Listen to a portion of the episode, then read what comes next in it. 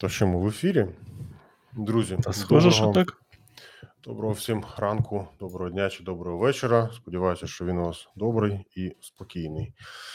Ем, чую, що відбувається купа хірні багато де, та, тому ну, будемо, якщо у вас там десь щось небезпека, подивіться, будь ласка, краще в записі, якщо у вас така буде можливість або, або що. Всім привіт, ми Денис Смаковський і Назар Токар, ведемо в мирні часи щотижневий подкаст про технології Технокаст у часи війни. Це не періодичний, але за фактом частіше, ніж раз на тиждень, іноді навіть щодня.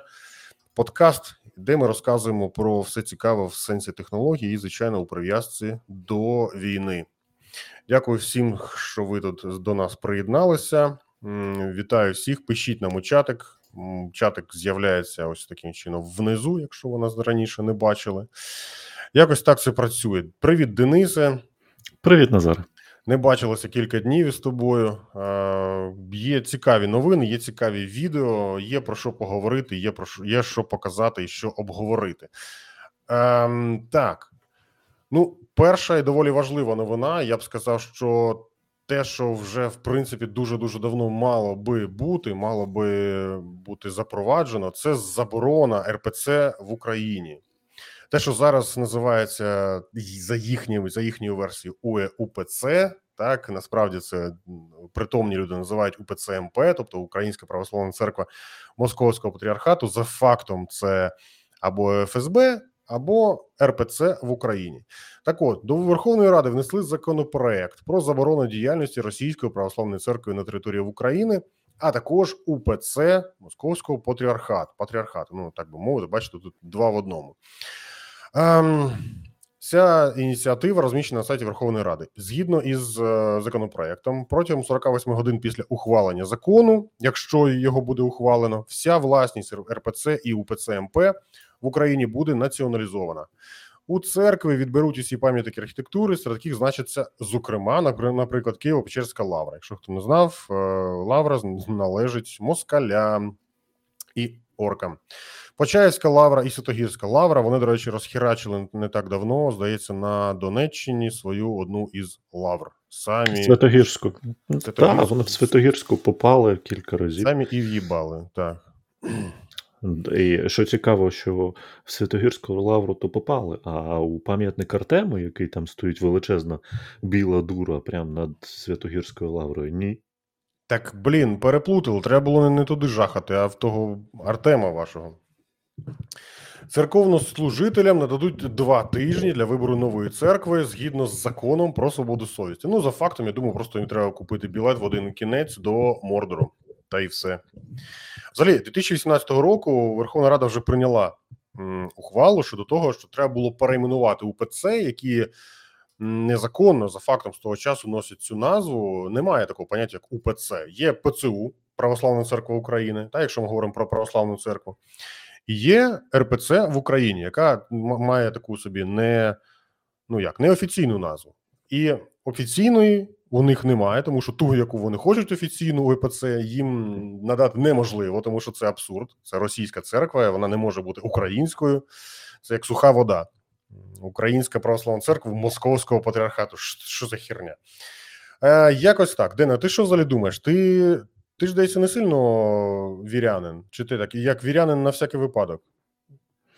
Ти знаєш, я з одного боку я не вірянин, з іншого боку ми видаємо е, окрему там літературу для вірян, і трішечки я знайомий з темою, тому, е, скажімо так, е, те, що е, така структура, як е, РПЦ в Україні, вона не має існувати як структура, яка має якийсь політичний вплив і так далі, це гарантовано, і воно гарантовано є.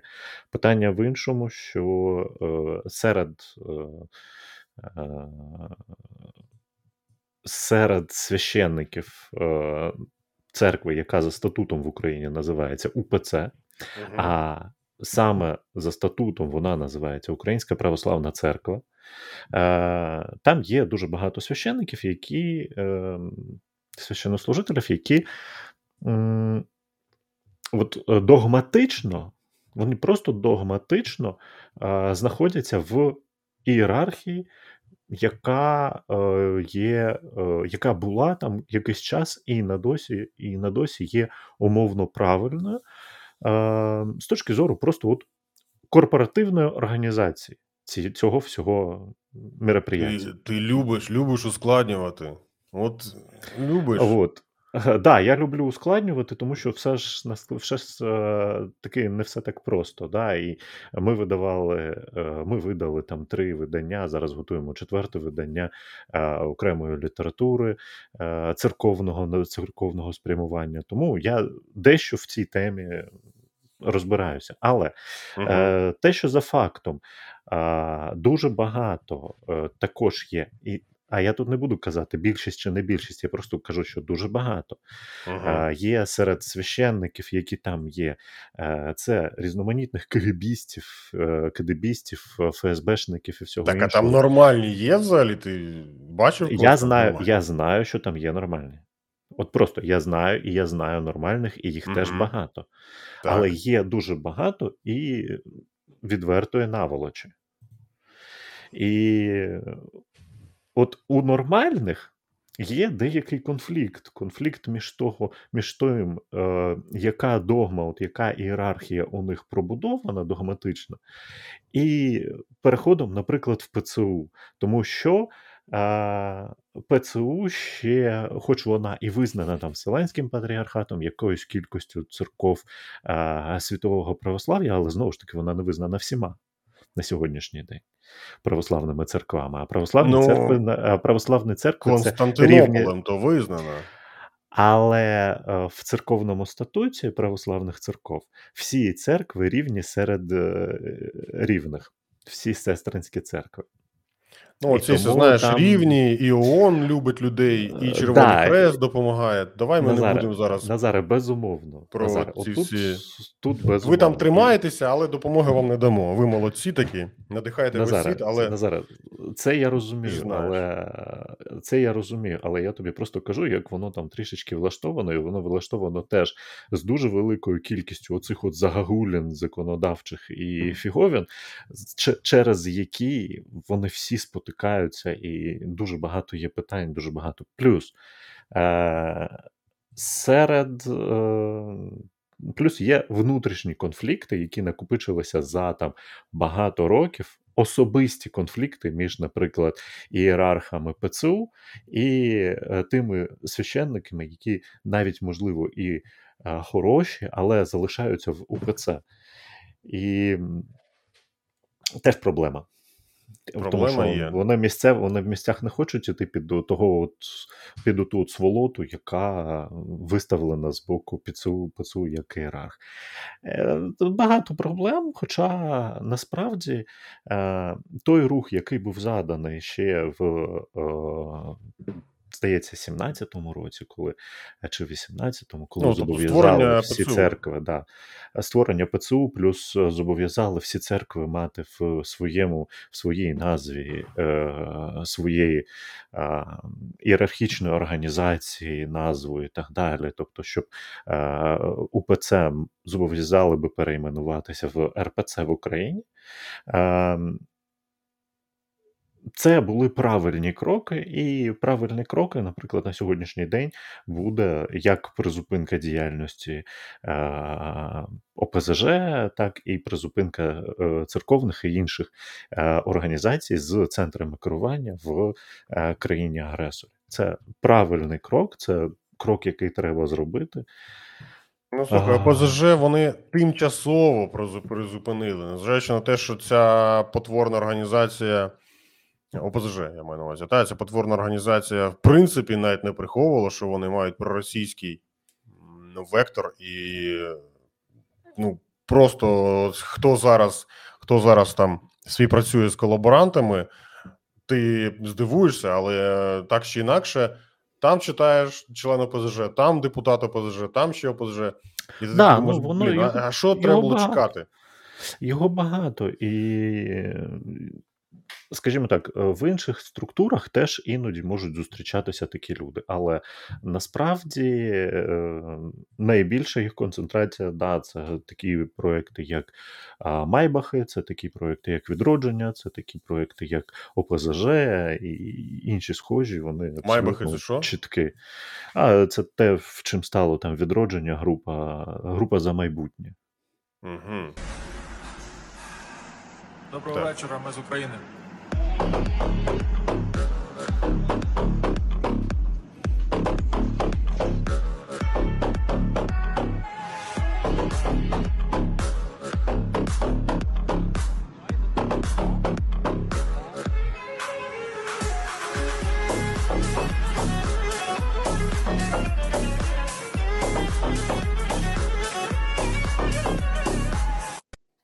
Я дещо раніше включив це відео, вибач, просто посеред, просто посеред фрази, та, але я якраз і хотів її ставити. В хазяйстві все згодиться. Лавра, давайте нам лавру. Да, дивись, дивись, Альфа-банк, от, давайте. З точки зору, нагорі, з точки на, зору на, того, на, що на це все робиться, з точки зору того, що це все робиться вже зараз у оголошеному військовому воєнному стані, це правильно, нормально, ефективно і доречно.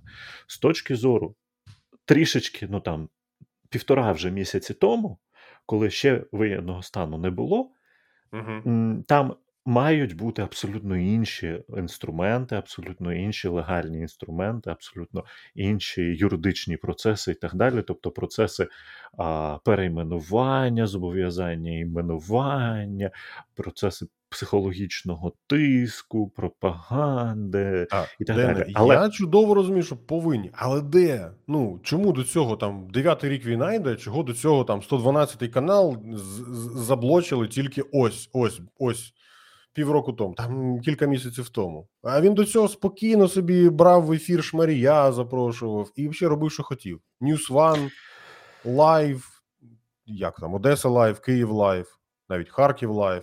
Це ж те саме. І якби норм. Це норм, от вони працюють, свобода слова, курва має демократія. Свобода. От, от ти правильно кажеш, свобода слова. Так, свобода слова, але не, своб... але не свобода брехні, не свобода пропаганди. Да, не свобода пропаганди, не свобода брехні, і е, знову ж таки їх закривати без е, суда і слідства, це теж ну, не комільфо. Скажу. Не Мені не подобається, що це було зроблено простим таким розчерком пера на рішенні РНБО. Ну, так. Дена, що там у нас по е, наступній новині? Розкажи нам, що да, там події. Е, щось у нас з тобою знову Дія виринає таким чином, що ані жодного ефіру без дії. Так от, раніше президент України... Вона взяла анонсував... на себе удар Фейсбука. Да. Раніше президент України анонсував інтеграцію в додаток Дія функції оформлення заявок на отримання компенсації за зруйноване житло. І з двадцять дев'ятого березня українці отримали можливість скористатися даною опцією. Про це заявив Зеленський у своєму традиційному зверненні до громадян, угу. яке він нарешті, як він і обіцяв, став робити щоденно, записувати відосики. За словами президента, заповнивши заявку, українець отримує грошову компенсацію за кожний зруйнований квадратний метр. Послуга розповсюджується як на повністю зруйноване, так і на пошкоджене майно. І щоб скористатися нею, потрібно оновити додаток. Або за тиждень з'явиться офлайн-альтернатива, українці зможуть подавати через ці заявки через ЦНАПи. І на сьогоднішній день, як я вже розумію, там є обмеження, обмеження у сто п'ятдесят квадратів. Угу. Е, і якісь ще, що вони там навіть, здається, будуть е, перераховувати це навіть не грошима, а не грошима, а теж квадратами, квадратами житлових площ. Але угу. це ще, це ще не точно, як воно працює, ще точно, достовірно не знаю. Я тут можу тобі розповісти, як працює временна закрила в Болгарії, як це тимчасовий прихисток, тому що я з ним вже з'їв дуже багато. І... Як зараз в Болгарії, скажи мені, ставляться до біженців українських?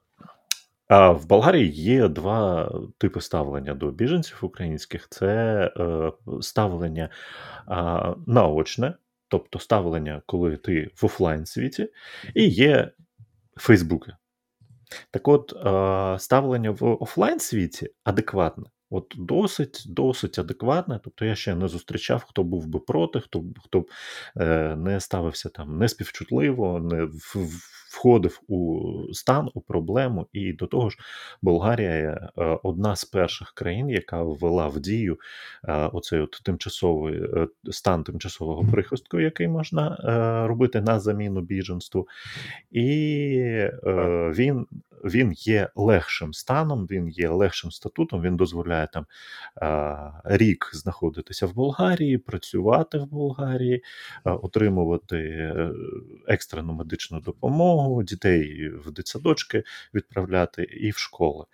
Плюс там є дев'яносто днів, можна селитися по готелях, і готелям будуть видавати, готелям будуть субсидувати твоє проживання в готелях.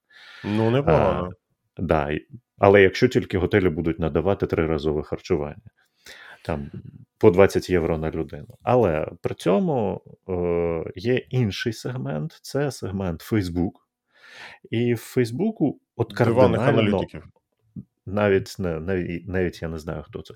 От в Фейсбуку кардинально протилежний протилежне ставлення, там дуже багато а, саме оцих от злосних, злобних коментаторів, і а, у Фейсбука в Болгарії от Росія і все. І це дуже така от штука, яка вводить в стан когнітивного дисонансу, коли знаходишся там на вулиці, спілкуєшся з людьми, і нормально, а потім входиш в Фейсбук, і там зовсім інші люди тобі щось розповідають, як це все погано, як, як, як це все брешуть, і так далі, і так далі. А ну, це в житті їх не знаходиш. А в житті їх не знаходиш. Ну, от у мене є друг із е, Сербії, так, от вони там е, з одного боку є м, люди, які збирають допомогу, які збирають машинами, везуть все, привозять біженців, розселяють. Ходять, пікетують уряд, пікетують там посольства, і поруч із ними є абсолютні довбні, які ходять із триколорами і кричать, що типа з прапорцями Z. От дивись, у тебе ж цілий фан-клуб є у коментах. Та да. Люди просто фанатіють і твої зачіски, і чашки. Так. До речі, ми якось в Технокасті, якщо згадаєте, і, до речі, у нас буде, можна сказати, ювілейний п'ятдесят другий випуск, умовно п'ятдесят два тижні. п'ятдесят два, що, рік, рік уже? Майже, да? Ну, майже, скоро ж там десь буде рік. Але скоро а, реально рік буде, так? Так, да. І здається, в другому Технокасті ми обіцяли видати комусь там приз, хто порахує, скільки ж дійсно у мене чашок, і з якими написано. Тож, шановні, рік, рік не за горами. Ми там подивимося, коли буде рік цій обіцянці. Якщо хтось вийде з якоюсь пропозицією, я тут знаю скільки. А ви знаєте? Я, наприклад, не знаю, і ну, я не можу сказати, що я буду прям... Я буду, буду радий, якщо ти розіб'єш цю чашку з черепом, наприклад. Я взагалі не розумію. Ні татухи з черепом. А зараз у мене тут, у мене тут в магазині китайської херні продається ще дві схожих, навіть зліших. Як сказати сербською, о, боже, сербською, як сказати болгарською мовою магазин, е, магазин китайської херні. Правильно. Бамбіно. Що-що, Бамбіно? Так, ну бренд такий. Так, друзі, ну що, нас дивляться майже двісті людей. Я бачу, що скільки тут? дев'яносто лайків. Вам не соромно? Якщо ви нас дивитесь не просто так, ви тут не випадково опинилися, то напишіть, будь ласка, комент.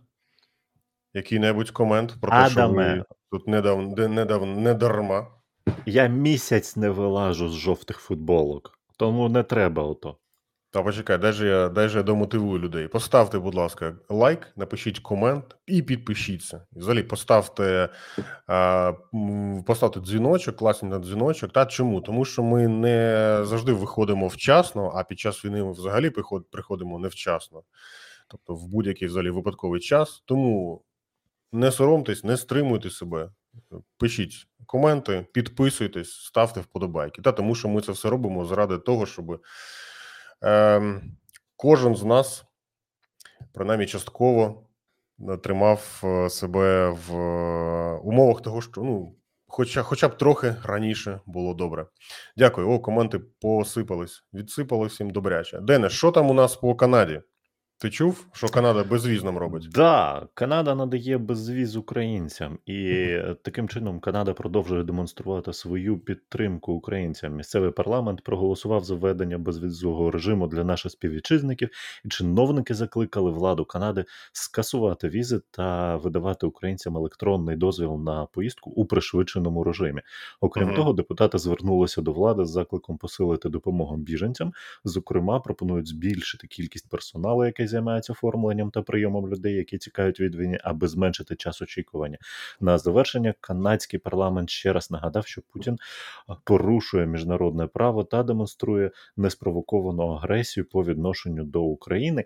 І це пречудово, особливо з урахуванням того, яка кількість насправді в Канаді української діаспори, і що завдяки саме Канаді дуже зберіглася а, українська культура, а, яка потім звідти ж а, продовжила і відновлюватися, і яка там теж еволюціонувала а, і продовжила свій розвиток.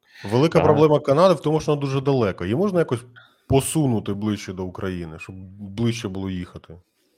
А, я пропоную Аляску трішечки посунути вниз. Угу. Ото зайвий кусок від Аляски до України просто втопити. І так от пропливла, щоб Канада нормально прямо до кордонів України. Ну, непогано, непогано. А, взагалі, в офіційно, лише офіційно в Канаді десять відсотків населення – це українці. Це, якщо не помиляюся, на даний момент, вибачте, третя діаспора за кількістю людей у Україні. І до недавнього, до недавнього часу на повному серйозі йшла, йшла дискусія, йшло обговорення щодо того, щоб до англійської та французької мови на офіційному рівні додати також українську мову. Та, тому що українською мовою або послуговується, або її знає в країні, ну, щонайменше там кожен десятий. Це лише за найскромнішими підрахунками. А, до речі, українська мова в свого часу могла стати однією з офіційних мов Канади, коли це питання ще вирішувалося. Українська мова могла дійсно стати е, мовою, однією з мов е, Канади офіційних, тому що було достатньо представників, ну вони трішечки не дотягнули по кількості голосів. От. А Аляску не втопити, Аляску посунути трішки південніше. Так, не втопити, а трошки південніше посунути. Взагалі було б круто, та, якби ми мали а, таку собі українську а, заморську територію, канадську, куди можна було б з'їздити на шашличок. А, цікаво. Взагалі, м, традиційно сила і вплив діаспори недооцінюється в Україні. Ось я можу сказати, що я не знаю, от той, хто зараз, той, хто був дитиною у дев'яності, як от ми з Деном, не знаю, як Ден, я пам'ятаю, в дев'яності у мене був журнал «Соняшник». Це був дев'яносто другий рік, дев'яносто третій, дев'яносто перший, та навіть дев'яностий, що за умовно кажучи, умовного совка. Був журнал «Соняшник». Напишіть в коменті, хто його взагалі пам'ятає. От я бачу, Ден на мене дивиться, як на ідіота. Ні, я не, не знаю, що це таке. Журнал «Соняшник» – це україномовний журнал для дітей і підлітків про космос, про технології, там були комікси, там були якісь поради. Це все було написано гарною українською мовою, надруковано на класному папері. Це було все яскраве, з професійними художниками. З... Видно було, що туди було ввалено достатньо грошей, щоб зробити це якісним виданням.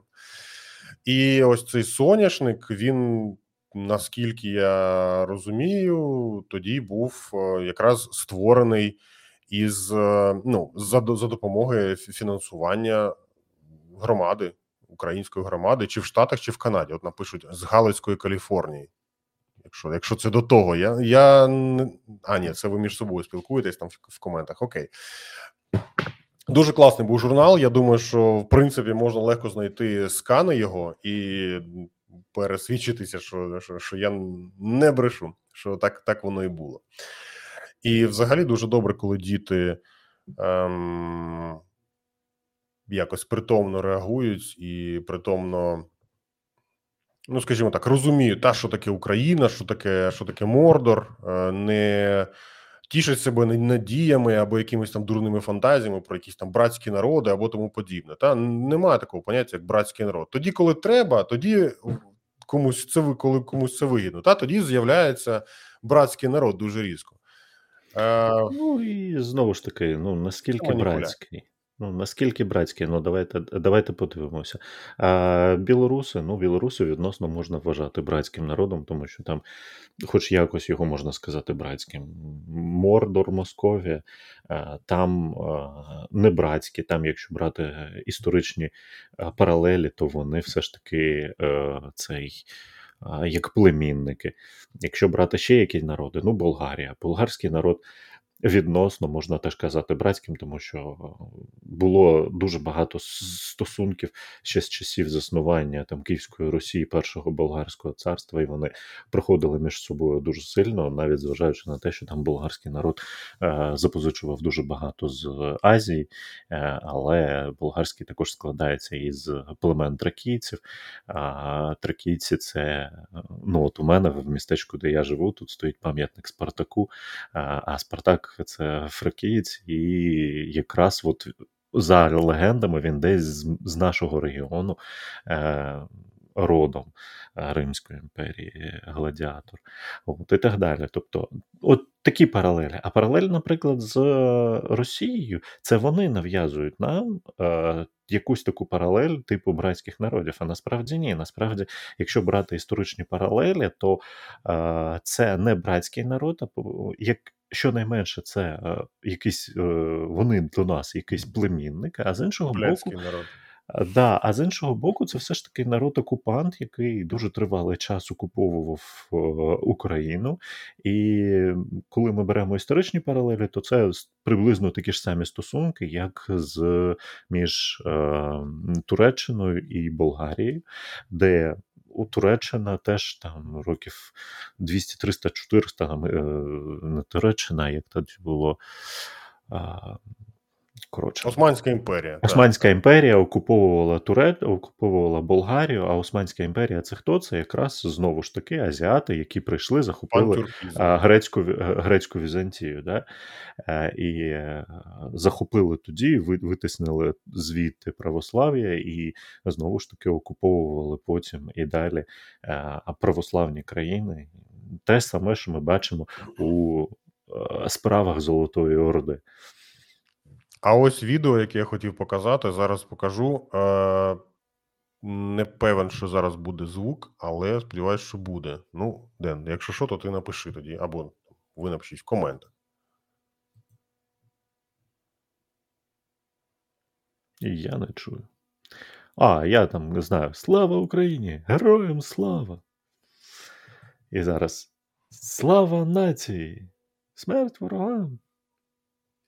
Блін, не чути, да? Ну, хлопці кричать кожен одне одному «Слава Україні! Героям слава!». Вони, вони повністю мімікрують поведінку а, Збройних сил України на сьогоднішній день, тому що на збройні, у Збройних сил України а, було указом президента у дві тисячі вісімнадцятому, здається, році угу. введене в обіг а, привітання, слава Україні, героям слава.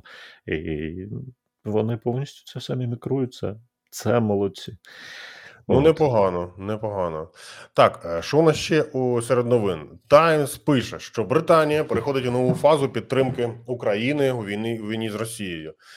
А Борис Джонсон планує домовитися про надання українській армії більш смертоносної зброї. Влада Британії усвідомлює, що характер війни змінився. Сьогодні українські війська не лише обороняються, вони перейшли до стадії жорсткого утримання власних позицій та контракту... контратакування ворога на багатьох напрямках.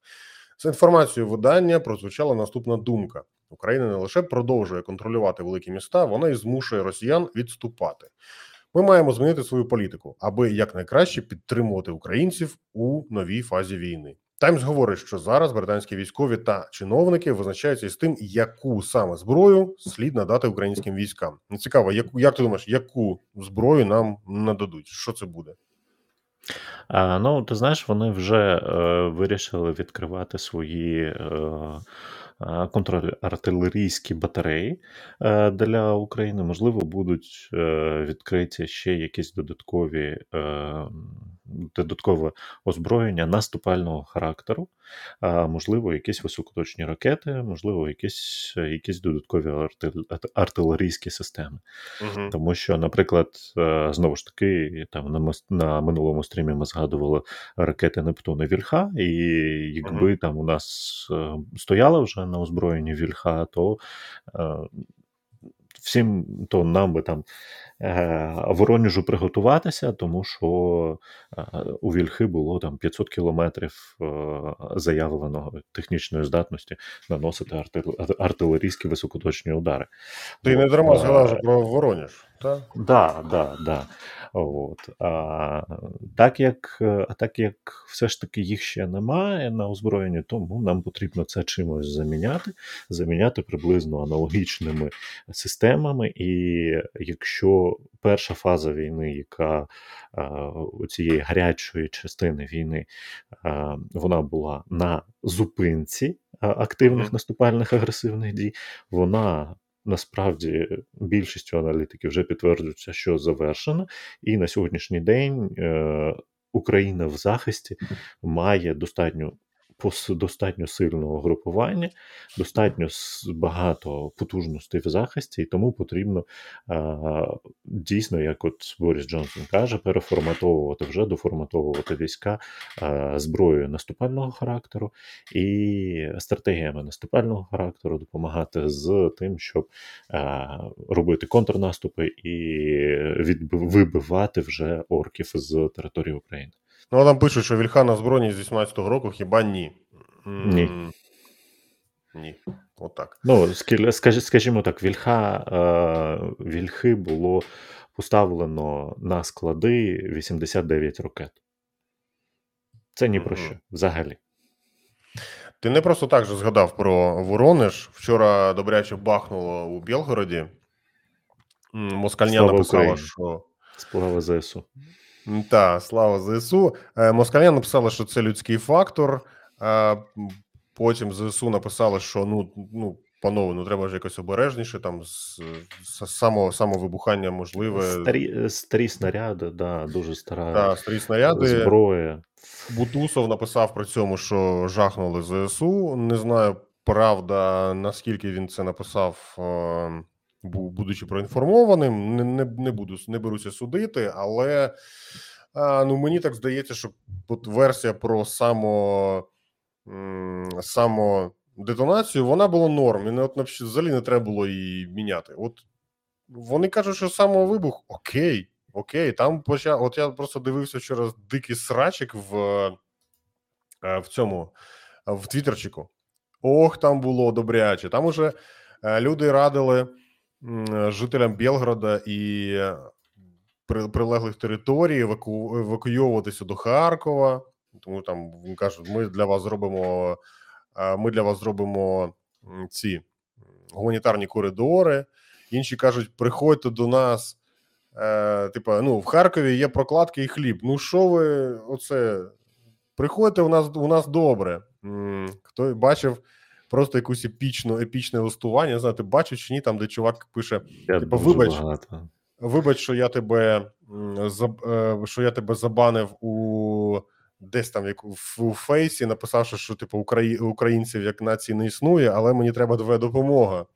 І там було просто епічне, епічне листування про те, що ем, як там було, кажуть, нас тут бомбляють, ходять, ходять, ходять бандерівці по, по Бєлгороду, а у відповідь кажу, слухай, та, та, ну, я от дивлюся новини, нічого такого нема, це, мабуть, якась пропаганда, якісь фейки, все нормально. Кажуть, та ні, у нас тут і карти не працюють, і цукру нема, і фейк, і, і взагалі жесть.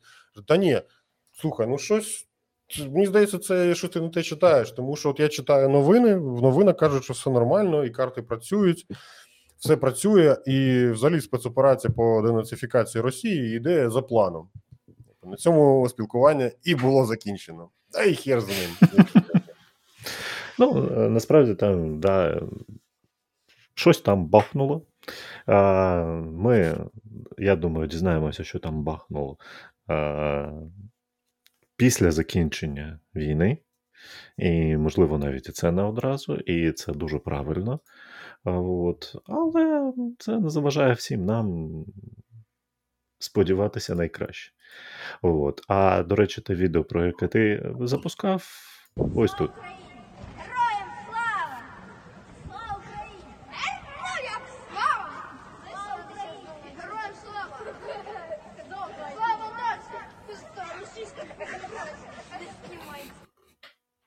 О, оце воно. Тепер, тепер зі звуком. Тепер лимонний смак.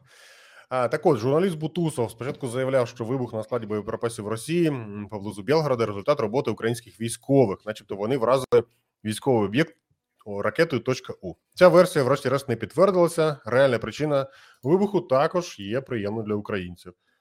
Генштаб Збройних сил України заявив, що цей інцидент є результатом того, що Росія почала масово використовувати застарілі боєприпаси, які довго лежали на складі, в результаті чого стали небезпечними. Багато з них відносяться до часів Другої світової війни. Це просто дикий фейспалм. Блін, як можна... Пройшло вісімдесят років, що, можемо повторити? Що, що вони хочуть повторити? Підірвати Сталінград? Чи, чи що? Ну, я, я взагалі не розумію цього. А, до того, і що... повторити ж не можуть. Так і не можуть, само собою не можуть. І... Е, та й слава Богу. До того ж, російські військові нехтують правилам техніки безпеки, зокрема, правилами транспортування. Нормальна версія, все, що, абсолютно. Ну, я все адекватно. Думаю, так і треба. Якщо все що, адекватно, всі... головне, що всі квитки на потяг в Ярославль розкупили за п'ять хвилин після, після того, як воно гахнуло. Е, які, які, що, що, що розкупили? Всі квитки на, потяг, на потяги в Ярославль і подалі від Бєлгорода. Ну, якщо звідтіля втечуть ці орки, так взагалі ж нормально буде. Я просто хочу нагадати, що Білгород це тисяча дев'ятсот вісімнадцятого року це було українське місто. Якщо що. Да, Білгород це українське місто за історією. Білгород, ну там аж, аж до Таганрогу, там Білгород, там українське Таганрог. Місто. Вот. А тут таке питання є, да. Таке питання є. Дивіться, це в будь-якому разі робота наших ЗСУ.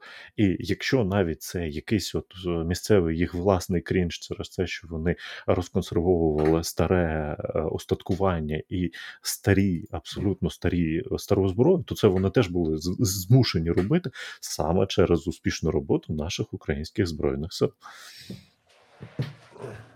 Так. А... Дивіться, тут у нас... У нас тут загалом україномовний чатик, та якщо ви не можете писати українською, то є Google Translate, там ви можете собі перекласти і нам сюди, нам сюди запостити. Давайте будемо так. поважати одне одного. І ставити Русь... питання більш конкретно про якусь конкретну фактологію, а не а про сферичних коней у вакуумі.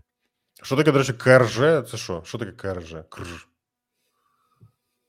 Не знаю, що таке КРЖ. Так, Дене, давай наступну новину про Антонова. Наступна новина, і це, ну, особисто для мене це вже не було новиною. Так от, після службової перевірки було відсторонено генерального директора державного підприємства «Антонов», і така інформація була опублікована на офіційному сайті компанії. Точна причина такого рішення не зазначається, проте сказано, що Сергія Бочкова було відсторонено після перевірки певних фактів, оприлюднених в засобах масової інформації. Офіційно Бочков був призначений в травні двадцять першого року, а до того з листопада двадцятого виконував обов'язки керівника підприємства, і найбільш вірогідною версією вважається відсторонення його через ситуацію, яка склалася з Мрією та загалом з поведінкою керівництва Антонова перед війною та на її початку. Один з пілотів раніше звинуватив керівну ланку підприємства у тому, що вони проігнорували звернення про передислокацію літаків до Лейпцигу, серед яких була і Мрія. А через кілька днів в результаті обстрілу найбільший літак у світі загорівся та був повністю знищений. Також ЗМІ ходила інформація про те, що керівництво Антонова покинуло Україну перед початком бойових дій, і це саме ті новини, які я вже тоді і знав ще на самому початку, про те, що керівництво ДП «Антонов» дійсно перелетіло майже повним складом в Лейпциг і не відповідало на заклики з боку Гостомеля про передислокацію флоту, серед якого був і літак «Мрія» двісті двадцять п'ять, але при цьому з того з боку і що Лейпцига, що кількох інших аеропортів були навіть запрошення про передислокацію, про, про безкоштовне паркування на час невизначеності ще до двадцятого лютого. Тобто там ще шістнадцятого лютого, в двадцятих числах лютого, де всередині січня виходили такі е, пропозиції, але вони були повністю проігноровані. Так, у нас тут питають, що там на рахунок Китаю. Ну, а що на рахунок Китаю? Я м- твердо переконаний, що Китай – це не менше зло, ніж рашка, просто воно чекає на свій час і е, збирає сили. На даний момент Китай – це друга економіка планети після США. На даний момент вони відстають від них всього-навсього на приблизно десять відсотків. Тобто це не колосальна різниця. А при тому, що суто технічно керувати двома мільярдами людей дуже на даний момент просто для комуністичної партії країни, та завдяки тотальному контролю всього, всіх сфер, плюс дуже серйозному розвитку технологій, камери спостереження скрізь, розпізнавання облич, тотальний контроль інтернету, великий китайський фарвол. Завдяки цьому всьому внутрішні рухи в країні вони вже контролюють і зараз експортують ці всі речі, ці всі технології назовні, дозволяючи безкоштовно або майже безкоштовно користуватися такими системами урядами інших країн, а це, звичайно, країни третього світу, які е, дозволяються все у себе використовувати. Натомість Китай отримує дані, збирає цифрові портрети і просто портрети, інформацію, тотальну інформацію про людей не лише з Китаю, не лише з КНР, а і ін, ін, іномов, ін, іноземних громадян. Лише за офіційними даними на даний момент у базі даних, ось цій базі даних, е, яка називається «Цифровий шовковий шлях», вона, здається, називається, я можу помилятися щодо назви, зберігаються дані щонайменше двох мільярдів людей. Це лише за офіційними даними. Я думаю, що насправді там їх ну суттєво більше. Більшість із них – це китайці, двадцять відсотків – це іноземні країни. Уявіть собі, що там, що таке двадцять відсотків від двох мільярдів. чотириста мільйонів людей. чотириста мільйонів людей – це вся Європа, наприклад. Це доволі немало. Тому я впевнений, що питання Китаю буде дуже актуальним після того, як розвалиться Мордор. Тобто, я думаю, що років через п'ять, можливо раніше, можливо пізніше, залежно від дуже багатьох факторів, але Китай стане друг... першою, вже потім першою загрозою для безпеки людства. Тому що...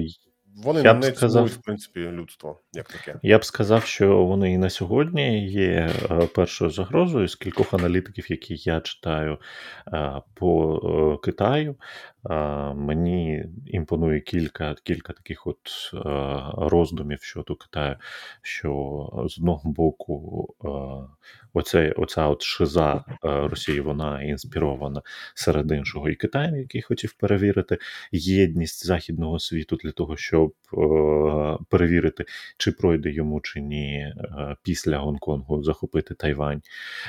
З іншого боку, Китай – це величезний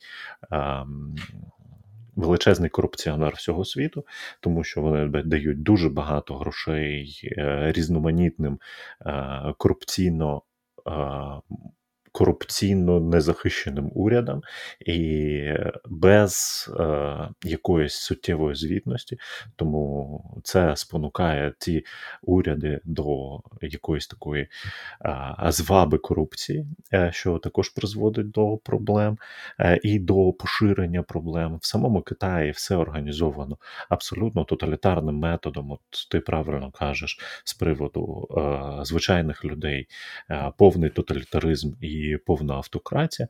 З іншого боку, в Китаї є Комуністична партія Китаю, верхівка, фактично керівна верхівка Китаю, яка складається з кількох десятків мільйонів людей, насправді. І в межах Комуністичної партії є відносна, але невелика, але все ж таки відносна демократія, і це допомагає утримувати мотивацію ось цього от керівного складу е- китайського Китаю е- достатньо міцно, е- при цьому тримати всю іншу, всю іншу країну під міцною, під міцною уздою і не випускати її. І в цьому плані вони є великою країною злом, яка з одного боку корумпує інші уряди, з іншого боку еволюціонує і нашаровує сучасну кастову систему та систему тоталітарного контролю над суспільством. І для мене, для мене це є найбільшим злом на сьогоднішній день. Ну так, побачимо. Я думаю, що дуже-дуже-дуже скоро питання Китаю буде дуже активним і прямо на повістці всього. Питають, що до Телеграму. Вас, мабуть, дістала ця тема. Якщо Телеграм читає русня, то чому ж в Україні сьогодні, особливо сьогодні, так активно його юзають? Саме офіційні аккаунти, ВРУ, розвідки. Ви це у мене питаєте, чому вони активно юзають Телеграм? Я не знаю, а чому в Україні досі не була заборонена РПЦ в Україні? А чому в Україні досі діяли е, канали всяких шмаріїв, страну не так давно забанили, так? Хоча вона існувала вже там скільки, з чотирнадцятого, здається, року. Чому в Україні досі не забороняли О Пе Зе Же, які на, не, не те, що існували, вони навіть мали, е, та й мають, е, мандати у Верховній Раді України і могли блокувати або приймати закони, за якими нам з вами жити. Ви у мене питаєте, чого люди користуються Телеграмом? Я не знаю, чому вони досі ним користуються. Може, Ден знає? Ну, О, бо удобно. Диви, це, да, це складне питання, і а, одне з них – це зручно, тому що... А, Давай побомбимо як, про Телеграм. Як метод, як метод доставки інформації, е, от загальновідомої інформації, він ідеальний. Ну, скажи, ну, у чому може бути краще, ніж е, на сьогоднішній день поширений, е, сказав би, у від вісімдесят відсотків користувачів е, смартфонів в Україні е, Телеграмчик. Телеграм абсолютно він достукатися зручний. До них, він зручний, він швидкий, він ефективно, ефективно проводить комунікацію, він ефективно проводить все. Е, з приводу того, чому ним користуються е, та сама розвідка і так далі, я не знаю, якими месенджерами користуються військові всередині між собою. Я не знаю, якими месенджерами користуються вони е, для комунікації і так далі. Я не думаю, що Telegram, Viber чи будь-який додаток, який можливий до е, викриття, з ними, ними використований на своїх мобільних телефонах, ага. а, в, або там напередку, я не знаю, чи дозволений, чи не дозволений Телеграм напередку, чи є якісь обмеження, чи немає якихось обмежень. Мене там не було, не можу сказати. Але е, я впевнений, що е, жодної проблеми в тому, щоб там використовувати якихось ботів поліцейських різноманітних про якісь пошкодження або про якихось загрозливих людей. Ну, можна використовувати Телеграми для цього, тому що просто такий обсяг великої інформації, який проходить через нього навіть в цих каналах, ну... Я з сучасним, з тим рівнем, який показує, технологічним рівнем, який показує на сьогоднішній день Мордор, я не певний, що вони здатні це правильно обробити. Але дійсно, да, було б краще, щоб цього не було. Дуже схоже Проте... на те, що вони дійсно мають купу інформації, просто дякуючи богам, вони просто не можуть її обробити, і завдяки тотальній корупції і повному єбланству на всіх ланках ця вся інформація не використовується проти нас. І слава Богу. Якось так. Да, ну от пишуть, що в Телеграмі є е, е, канали комунальних, і рахунки, адреси. Да, так, ви так бачите, вони там є. Вибачте, Дію злили, воно, воно і так є вже в вільному доступі по всьому світу. Так, Дене, у нас є відео про театр. Точніше, не, не про театр, а про музей. Дивіться, ось воно. Трагедия прихода русского мира в Украину – это когда из музея приходится забирать все картины, и вместо выставки мы видим пустые стены. Это русский мир пришел в гости в Украину. Но так будет не всегда. Все вернется. Так, сорі, що російською, ну іншої версії не мали. Це Київський музей, вони тепер так виглядають. Було прибрано картини з залів через, через можливість обстрілів і можливого пошкодження, тому їх було звідти евакуйовано. Ось таким чином виглядає прихід так званого руського міра в Україну. Якось так. Так. Да. Дене, що там у нас е, по... Ага, е, ще одна новина. Е, раніше Путін обіцяв, що кожен російський солдат, який буде поранений під час війни в Україні, отримає компенсацію у три мільйони рублів. три мільйони рублів – це небагато. Скільки це? сто тисяч євро? На сьогоднішній Ні, день... триста до одного, да? Ні, ні, триста тисяч, десь... Е... десять тисяч чи сто? десять. А, ну, коротше, небагато. І ще з умови того, що зараз... Почекай, скільки зараз вже? триста ж коштує, якщо брати, якщо брати так. Якщо брати реальний курс, то, да, десь триста. А, десь десять тисяч. десять тисяч. Ну, якщо брати, дивись, десять мільйонів... Ну, чекай, що десять мільйонів? три мільйони, що я кажу? три мільйони? Ну, так, десять тисяч євро. Недорого коштує душа солдата, так би мовити. Не знаю, як їх можна назвати солдатами. Е, недорого. І я думаю, що за фактом і, і, і за цим баблом ще треба буде постояти в черзі, продати той ноут спижений цим же самим солдатом, та, якщо він його довезе, і шубку спижену цим же солдатом, якщо він її довезе. Так от, ем, однак цього далеко не всім вдається отримати, е, ну, в Мордорі мова йдеться про це, не всім вдається отримати ці гроші. Річ в тому, що величезна кількість військових йдуть у зону бойових дій, не підписуючи жодних документів. Останні документи, які регламентують їхню діяльність у Збройних силах РФ, документ про участь у навчаннях. Тобто, по суті, російські військові перетнули український кордон без бойового розпорядження. Мені, знаєш, згадується просто картинка «Єбать ти лох». От, ну, ну, блядь, ну от просто, ну дивіться, да, вибач, да, ну да. З пісні слів не викинеш.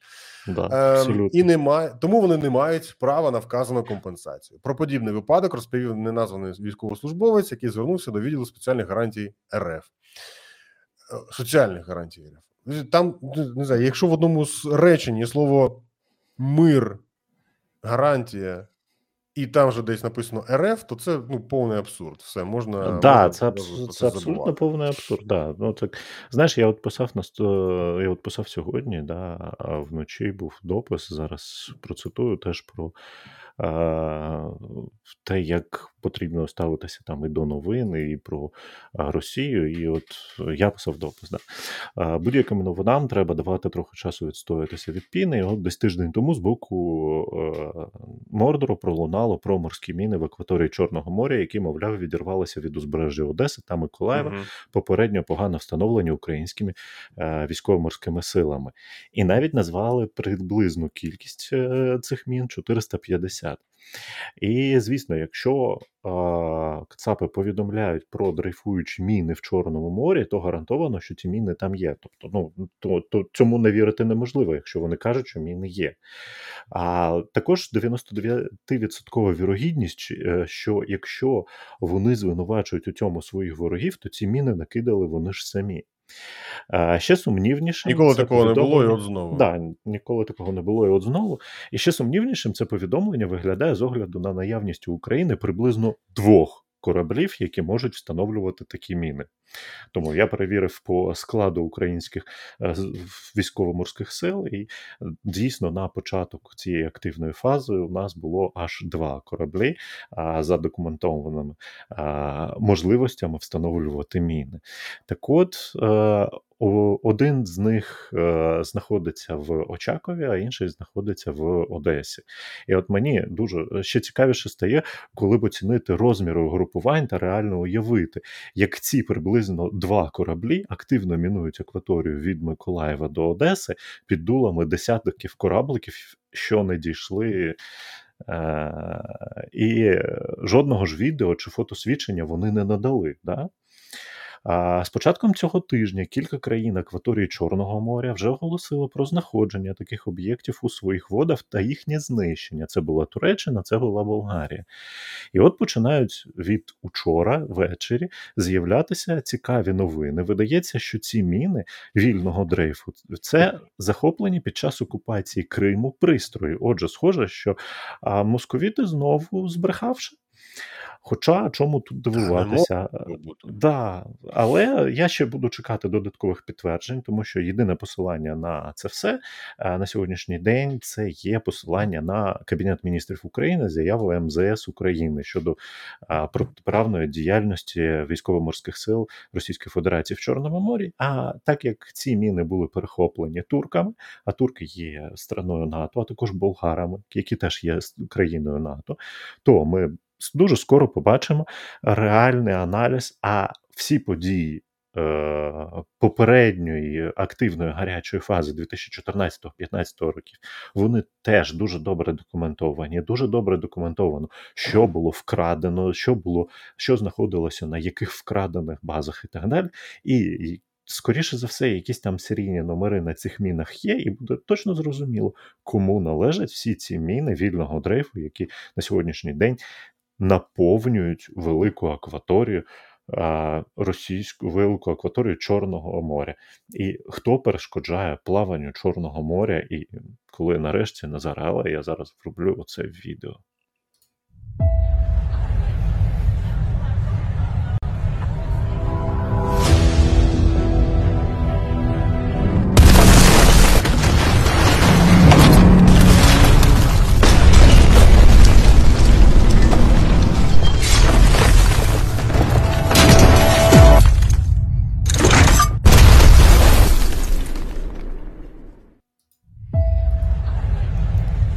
Коли нарешті оцей от кораблик долетить до місця свого призначення.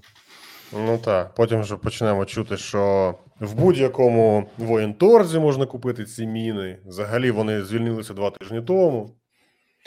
Ось нам пишуть. До речі, кіберполіція розробила Telegram-бот для блокування Telegram, YouTube, Facebook і Instagram каналів. Е, ну дивіться, в...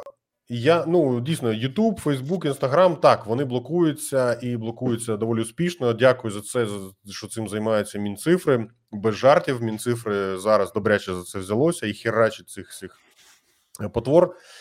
Але із Телеграмом ситуація зовсім інша. В Телеграмі е, канали, в принципі, блокуються дуже рідко. Тобто там канал, якщо щоб його заблокували, це має бути або якесь дике відверте ЦП, або... я не знаю, торгівля речовинами десь в Рашці. І, мабуть, і все. Всі останні канали абсолютно спокійно існують. Максимум, що можна зробити, це заблокувати канал якийсь телеграмівський для доступу з України. Я проводив тестування, перевіряв, як це працює. Я знайшов якийсь канал, відверто, який відверто постить фейки, проросійський. Не пам'ятаю його назву, ну це не грає ролі. Якщо зайти з українського з українського акаунту, навіть не з ай пі, а саме з акаунту, зареєстровано на український номер телефону, то канал недоступний. І написано, що ну так і написано, що там цей канал, типу, заблокований для території для вашого регіону. А якщо при цьому ти заходиш із акаунта іншого, ну там от я затестив, я створив європейський із європейського номера телефону. А Telegram зайшов туди, і все працює, все нормально працює. Причому ай пі, я перевіряв під різними ай пі, а ай пі ролі не грає чомусь. Грає роль саме номер телефону, для якої для якого зареєстрований цей канал. Та тому я вкотре повторюю, ну, ті, хто хотів, вже почув, ті, хто не хоче і не почує, в принципі, та тому повторюю просто для тих, хто це готовий сприймати, що Telegram – це російська мережа, вся, вся, вся, все це листування найімовірніше зберігається на території Росії. Якщо це так, то доступ до вашого листування, ймовірніше за все, мають місцеві спецслужби. Не тіште себе, будь ласка, надіями на те, що це не так, тому що є дуже багато непрямих наразі, непрямих доказів, та тому що Telegram і співпрацює з владою Мордора, і успішно там продовжує собі працювати. Ем, ну, от якось так. Але і не без, все ж таки, технологічних новин, давай сьогодні, і не без а, якихось таких цікавих, а, гарних новин, а, якими теж, як, а, на мою думку, я ще не, до, не завершив аналіз, і більш детально розповім трохи згодом, але, на мою думку, ми теж можемо завдячувати все ж таки Росії. А, ціни на відеокарти почали падати. З початку цього року вони почали е, падати дуже суттєво, і на сьогоднішній день навіть по е, деяких позиціях знаходяться в е, межах плюс двадцять п'ять відсотків до ем ес ар пі, тобто до uh-huh. Minimal Sales Retail Price, е, яка встановлена самим, е, самим виробником цих карт, хоча е, минулого року можна було фіксувати плюс сто і навіть двісті відсотків до ем ес ар пі, uh-huh. е, то на сьогоднішній день націнка в рітейлі вже падає і до двадцять п'ять відсотків. На мою думку, ще поки що не завершеного аналізу, воно все пов'язано з тим, як Росія переграла саму себе в світі і вирішила погратися в обов'язкову сертифікацію Північного потоку два, щоб принудити світ до принудити Європу до обов'язкової сертифікації цього проєкту, і е, погралася в те, що ціни на енергоресурси в світі підскочили дуже суттєво, е, ще з початком там десь середини грудня, січня е, місяця, і це призвело до суттєвого здорожчання електроенергії, причому суттєвого здорожчання, яке на сьогоднішній день е, ще триває і буде доволі довго. У мене, наприклад, в Болгарії рахунки збільшилися просто порівняно з минулим роком на п'ятдесят відсотків. От. І, може, тому що ти добре працюєш? Ні, це просто знаєш, просто знаєш, от аналогічно повністю все використовую, як і минулого року, але рахунки збільшилися просто от реально на п'ятдесят відсотків за електрику, і це е, призводить до здорожчання майнінгу і, відповідно, зменшення е, інвестиційної прибабливості відеокарт. І в такому, і в, в зв'язку з цим відеокарти дуже суттєво втрачають в ціні, тому що в тому ж періоді дванадцять-вісімнадцять місяців відеокарти вже не, не приносять стільки прибутку, скільки вони там приносили раніше, і тому їх ціни падають. Okay. От. Це, на мою думку, є ось так, є ось такою причиною.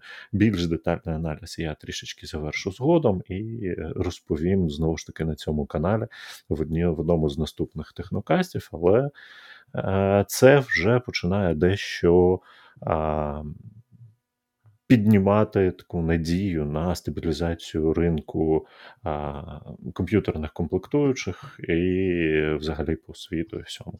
Ну, це трішечки новин з технокасту і сторонніх від а, офтопу відносно наших подій в Україні. Так, під кінець питаннячка. Чи майнери перейдуть на зелену енергію? Ну, багато хто вже переходить. Зараз за статистикою. Наприкінці минулого року якийсь суттєвий відсоток, я забув, який там був відсоток, який суттєвий відсоток бітка майнився на, зелених, на, на зеленій енергетиці. Розкажіть, що новенького у Ілона Маска двадцять другого року. Ілон Маск планував ставити нейролінк людям. Що ви знаєте, ставить чи не ставить? Дене, що ти просто знаєш?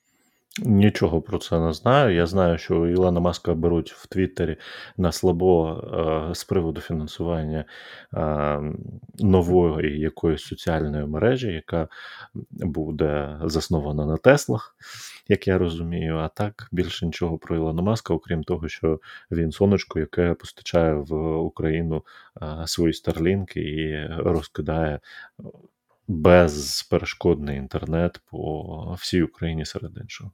Тут важливий момент. Йому е, нього йому ставили питання, чи як ви дивитесь на те, щоб блокувати е, мордорські пропагандистські сайти на е, ну, їхнє завантаження через Starlink. На що він сказав, що він не буде цього робити. Він великий прихильник свободи слова. А, ось цей момент, чесно кажучи, мене піднапряг, та, тому що е, любов до свободи слова не має рівнятися з любов'ю до розповсюдження пропаганди. І ну, тому я би тут подумав. Скажімо так, та, якби, якби Русня, е, що, звідки ля він там, з Пів, Південної Африки, та, якби Русня м, переконала всіх свазіленців, що Південна Африка – це нацисти, і вони пішли би їх там знищувати. А от тоді би я дуже подивився би, що би говорив Ілон Маск, як на те, що ем, на те, як діє пропаганда. Пропаганда промиває мізки і примушує людей робити те, що ми зараз бачимо, як що відбувається в Мордорі. Там відбувається повний треш. Ти знаєш, ти знаєш, тут просто бульбашка цивілізованої людини. І бульбашка цивілізованої людини, вона якби передбачає, що цивілізована людина думає, що вона спілкується з іншими цивілізованими людьми, відповідно, від її аргументів буде щось залежати. Але при цьому мені згадуються найефективніші дії, які були в світі спорту і культури з приводу цього. Це, наприклад, випадок Зінедіна Зідана дві тисячі шостого, здається, року. шостого, це коли у фіналі Франції, да, у головою фіналі удар. Франції, да, е, коли е, Матераци щось згадав про його маму і отримав... Що він її бачив на ринку. Да. І отримав головою в груди, причому повністю заслужено, і на мою думку. І тут, і, і тут тоді ж з'їлося дуже багато на Зідана, розповідаючи про те, що ні, треба все вирішувати а, обов'язково, виключно мирними шляхами і так далі. Да. А також мені цьогорічна а, номінація на Оскар мені теж дуже сподобалася, і мені дуже, мені дуже імпонує реакція Вілла Сміта, коли а, замість того, щоб е, професійному коміку щось спробувати довести словами, а давайте подивимося, професійний стендапер буде відбивати будь-які твої слова на раз, і він е, буде хар- живитися твоїми спробами з нього щось зняти. Да? Е, Вілл Сміт е, вштругачив тому е, крізь око ляпаса, він дав йому ляпаса за сказане і за те, що е, Кріс Рок просто пройшовся е, асоціацією з солдатом Джейн відносно до е, коханої жінки Вілла Сміта, яка страждає на а, проблему з випадінням волосся, яка через це була змушена а, поголитися майже налисо, і яка через це страждає. Тобто, якщо ти комік, мені, наприклад, дуже імпонує комік Габріель Іглесіас, да, Флафі, який будь-які свої жарти, які будь-які свої жарти, він каже, я з величезною повагою до вас, я з величезною повагою до так, і якось карикатурно обіграє якісь, якісь елементи. Але коли ось так от, коли ти знаходишся не на, як ж це, підсмажені. Коли ти не підсмажуєш когось спеціально, а існують такі івенти, да, такі події підсмажувати е, на сцені. А коли ти є з коміком, стендапером, який е, працює просто на аудиторію, має підігрівати аудиторії настрій, і ти починаєш працювати по таким болючим для деяких людей і конкретизувати цих людей темах, то абсолютно адекватна на мене, як на мене, реакція, коли е, в твій бік них виходить е, зовнішня агресія. Ти це заслужив. Ну, так, знаєш, у нас тут зараз є важливіші питання на кшталт війни. Тому абсолютно. А ти добре, знаєш, та, що він... ти знаєш, це ж з приводу цієї війни, з приводу всього. Якби Росію не замирювали, спробуючи, пробуючи з нею розмовляти з позиції того, що ну ми ж цивілізований світ, ми ж маємо розуміти, що всі маємо всі домовлятися і так далі. І там дехто намагався бачити е, мир в очах е, Пітуна, да, і так далі, і тому подібне. Та ні, як от... де? Ну, ось як де, і е, потрібно розуміти, що якщо там є якийсь ліміт, має бути якийсь ліміт, що якщо е, оцей от харасмент, якщо оце от е, звинувачення, агресія е, на словах вона не завершується після якоїсь там е, спроби щось пояснити, то потрібно готуватися до того, що відстоювати свою позицію, відстою, відстоювати себе, і агресивними методами. Так, так, чому би і ні. Е, так, а що? А у нас закінчились новини на сьогодні. Ось така історія. Е, друзі, ну що, тоді будемо прощатися. Дякую, що ви провели цей час із нами. Е, ми зберемо до вас, для вас наступні цікаві новини і зробимо наступний каст. А цієї п'ятниці, до речі, буде продовження нашого проєкту про е, новий цифровий світ, та який ми почали е, до війни, встиг тоді вийти один випуск, і на цьому е, потім почалась війна, ну і все накрилося тим, чим накрилося. Зараз будемо продовжувати, буде у нас в гостях Павло Білоусов, будемо говорити з ним про е, технології в е, прив'язці до війни. М, дуже цікаво буде, і Павло, він крутий, він буде з ним про що говорити. Та я думаю, що це буде в районі восьмої або дев'ятої вечора, ми ще про це а, окремо напишемо. І е, нагадую всім, що, будь ласка, підпишіться, поставте е, вподобайку, напишіть комент і поставте дзвіночок, для того, щоб не пропускати наші стріми. Вони виходять в випадковий час. Вибачте, вони виходять в випадковий час, тому... Щоб не пропускати, щоб встигати, будь ласка, ставте дзвіночок і приходьте до нас знову на наш затишний стрім. Який Назаре, важкий. Тут до тебе питання. Чому немає спонсорства? Денисе, поясніть, будь ласка, спонсорства чого? Що, що за спонсорство? No.